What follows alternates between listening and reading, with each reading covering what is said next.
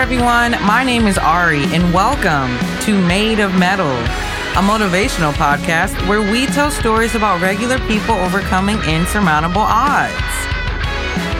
So, so glad to have you back for another week of wild stories about wonderful women told by your favorite woo girl, okay? And yes, I am a proud woo girl, okay? There is no shame in my game. I love having a few woos with my wine. Always a great time.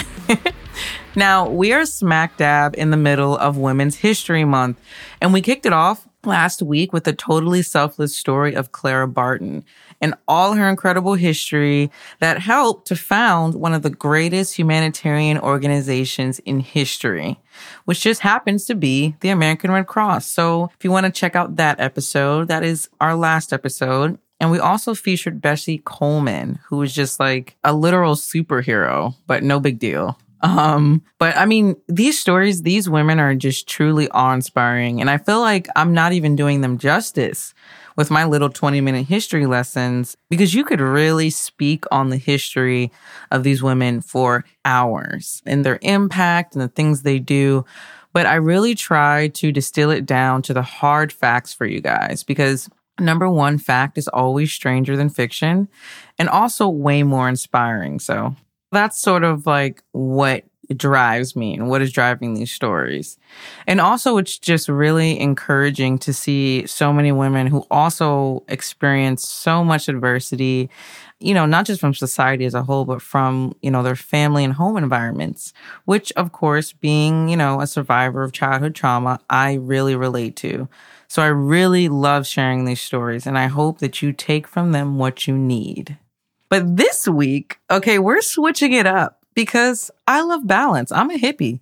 I love duality. So today we're going to feature the story of a woman who lived differently, depending on what side your morals are on, and who made their name within a dangerous life of crime. So, in spite of her unsavory lifestyle, this individual made leaps and bounds of progress as a woman by simply existing and totally demolishing everyone's ideas about the expectations of women to be soft, demure, and less determined than their male counterparts.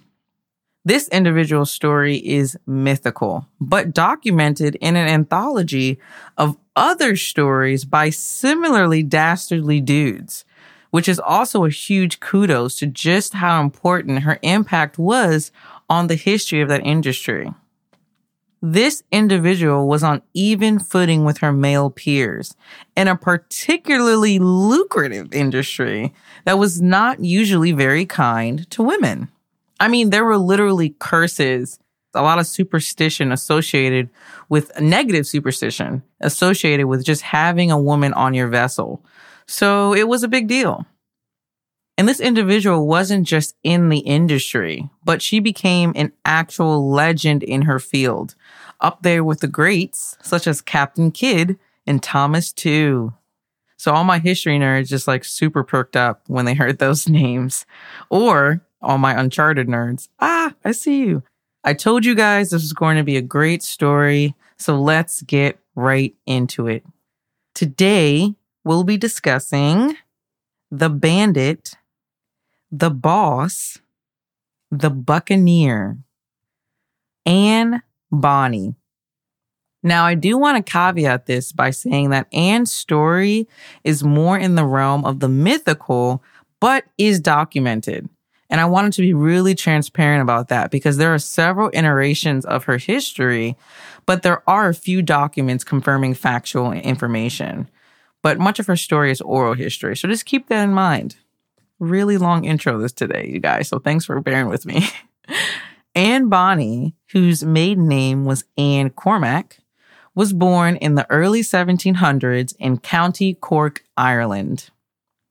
Due to Anne's status within society in the time period, as well as the mysterious circumstances surrounding her birth, the actual day she was born isn't known. Anne was an only child to her parents Mary, and William. Anne's father, William, was a wealthy lawyer who was married, while her mother was one of the servants that worked in their home. After her mother's pregnancy was found out, her father decided to move the family away, and they eventually ended up in South Carolina, a huge port city, which was ruled by Great Britain at the time. A good thing, even though it was very interesting circumstances, is that Anne's father, although the family wasn't brought together under the best of these conservative ideals surrounding family at the time, he still stayed loyal to his family and committed to providing for them.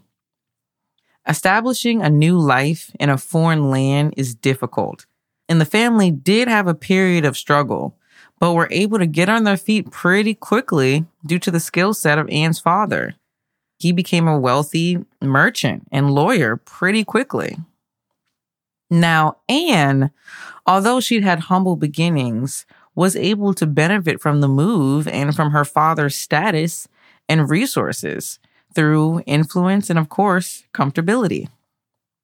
Sadly, tragedy would hit the family, and Anne's mother was stricken with typhoid fever, passing away when Anne was just 12 years old. This just left Anne and her father, whom she had a great relationship and who would become her primary caregiver. Now, Anne's personality, there isn't a lot about her childhood, but Anne's personality is described as assertive and forthright, even aggressive in some cases, which was just used to describe a woman who showed their emotion. Because any emotion outside of demure and muted was completely out of scope for women's emotions at the time. There's a few stories of Anne growing up such as that her mother would dress her in boys' clothes and that she stabbed a peer in a disagreement. So, yeah. Now, again, Anne's story is basically legend and facts mixed together. I really want to drive that point home. And it's really been mixed together in such a way that it's hard to distinguish between fact or fiction. So just keep that in mind when I'm recounting these memories. You'll hear a lot of different basically versions of Anne's life story. I tried to stick to the most corroborated facts, pretty much. Anne was basically known to have a temper, that is for sure, and to be absolutely dogged in her pursuit of the things that she wanted, often throwing away any traditional convention in favor of what she wanted to do instead. a woman after my own heart, if I do say so myself. When Anne's mother died, Anne became the head of the household and helped her father with his home and business. As Anne grew up, she became notorious for her behavior and, of course, her father's fortune. I mean, she was the most eligible bachelorette in the area, as everyone knew that any man that married her would inherit her father's business and riches. As was customary in those days, when Anne became of age, her father chose who he wanted her to marry. And of course, uh, Anne flat out refused. I mean, what, what did he expect?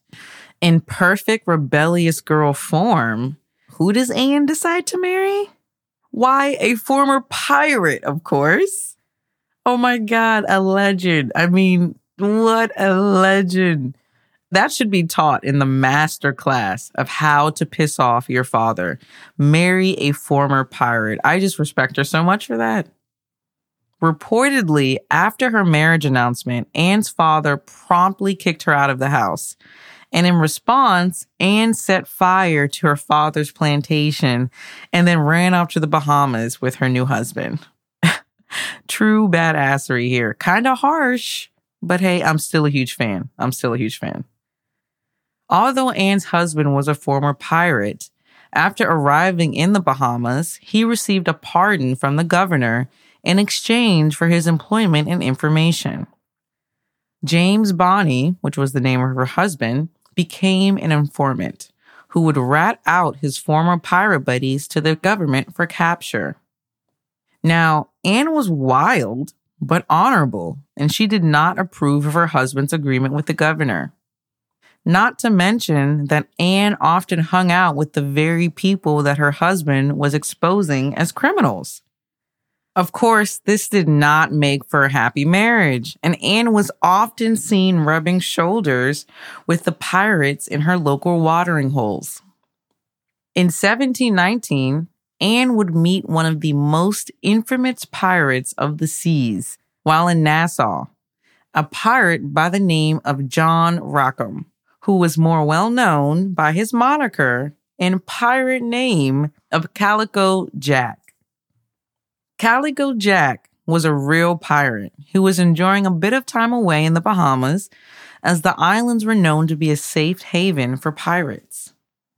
Anne and Calico Jack became fast friends that then evolved into lovers. Anne was torn as she was unhappy with her current husband and sought to begin a new life with Calico Jack.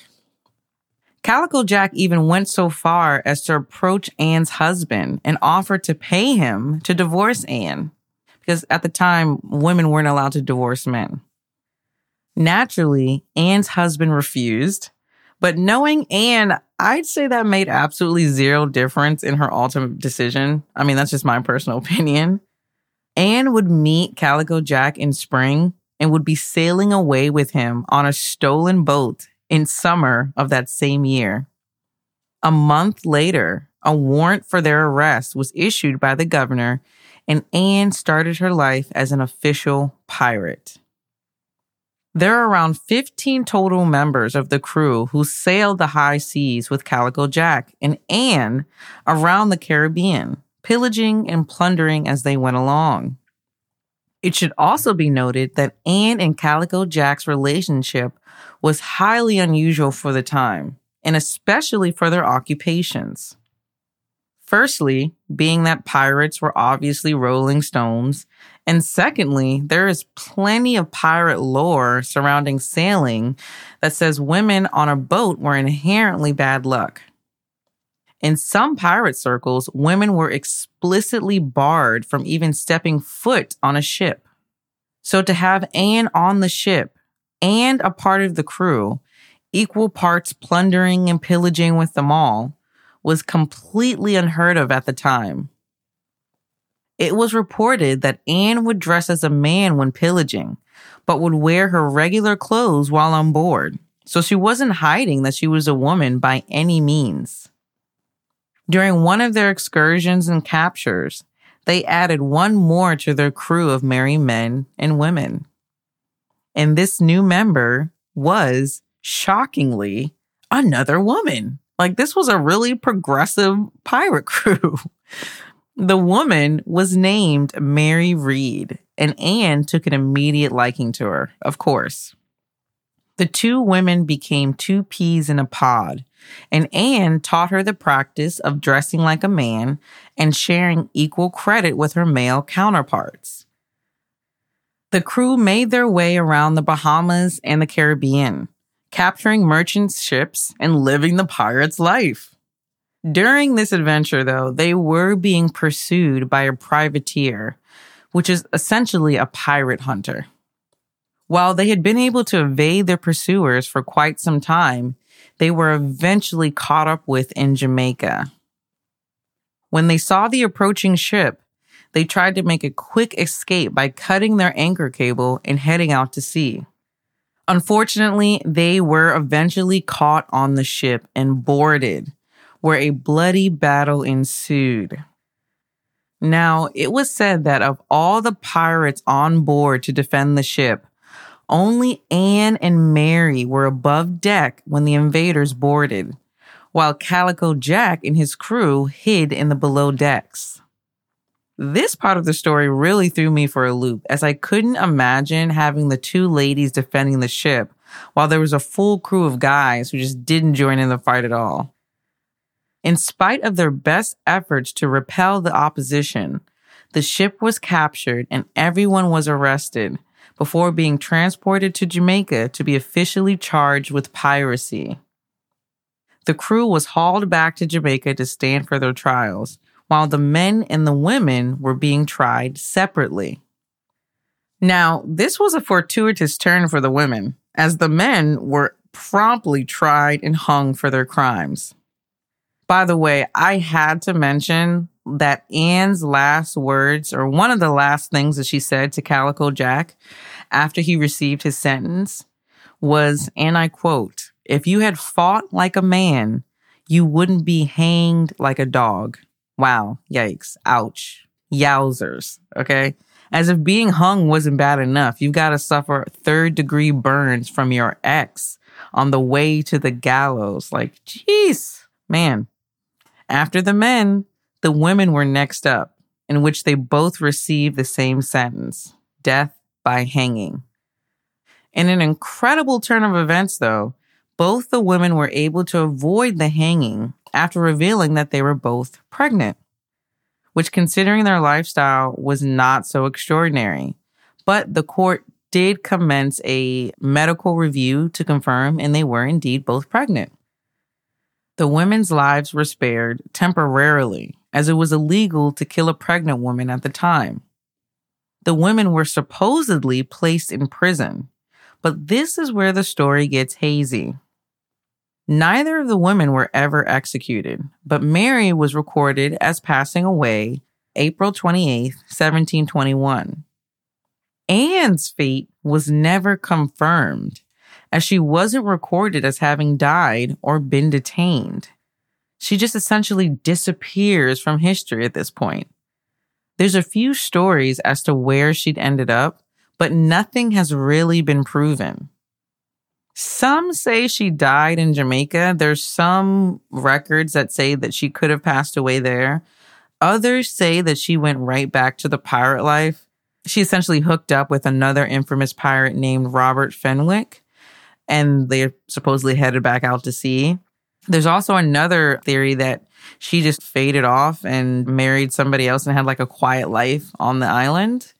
So there's a lot of controversy about what really happened after that trial. In either case, I mean, Anne's story as a whole is just fun to learn about and just truly a tale for the pirate in us all. I myself am a huge fan of pirate lore, and Anne Bonny is hands down one of my favorite characters because she's always depicted as being even more cutthroat than her male counterparts, and I really like that. Of course, with all oral histories, who knows just how accurate certain parts are, but the core of the story remains the same in every version. Anne Bonny was one of the most legendary and fearsome pirates that ever sailed the seven seas. And as a woman, being acknowledged and recognized for your accomplishments, I mean, that's hard to come by. But for Anne to be remembered documented in actual history books as completely surpassing her male peer captains is truly a testament to just how badass she was. And I mean, who wouldn't want to be forever immortalized in the company of the likes of Blackbeard and Sir Francis Drake? Yes, another Uncharted reference. You guys knew it was coming. You knew it was coming. Don't act surprised. So you can check us out at our website at madeofmettlepodcast.com. And you can also follow us on Instagram or Facebook, and that's Made of Mettle, M E T T L E. So I know I told you guys a while ago that I was getting the YouTube up and running, and it happened. so please check me out on YouTube, Made of Mettle Podcast. I'm posting all the episodes up there. I would love to chat with you. Please comment, listen, let me know what you think. I really, really appreciate it. I love each and every one of you. I cannot express that enough. Every single listener, I am so appreciative. It is such a pleasure and a privilege to be here with you guys. I just, I'm loving it. I'm loving it. I can't wait to power through to episode 50. So, thank you guys so much for listening. And please do not forget to bloom where you are planted.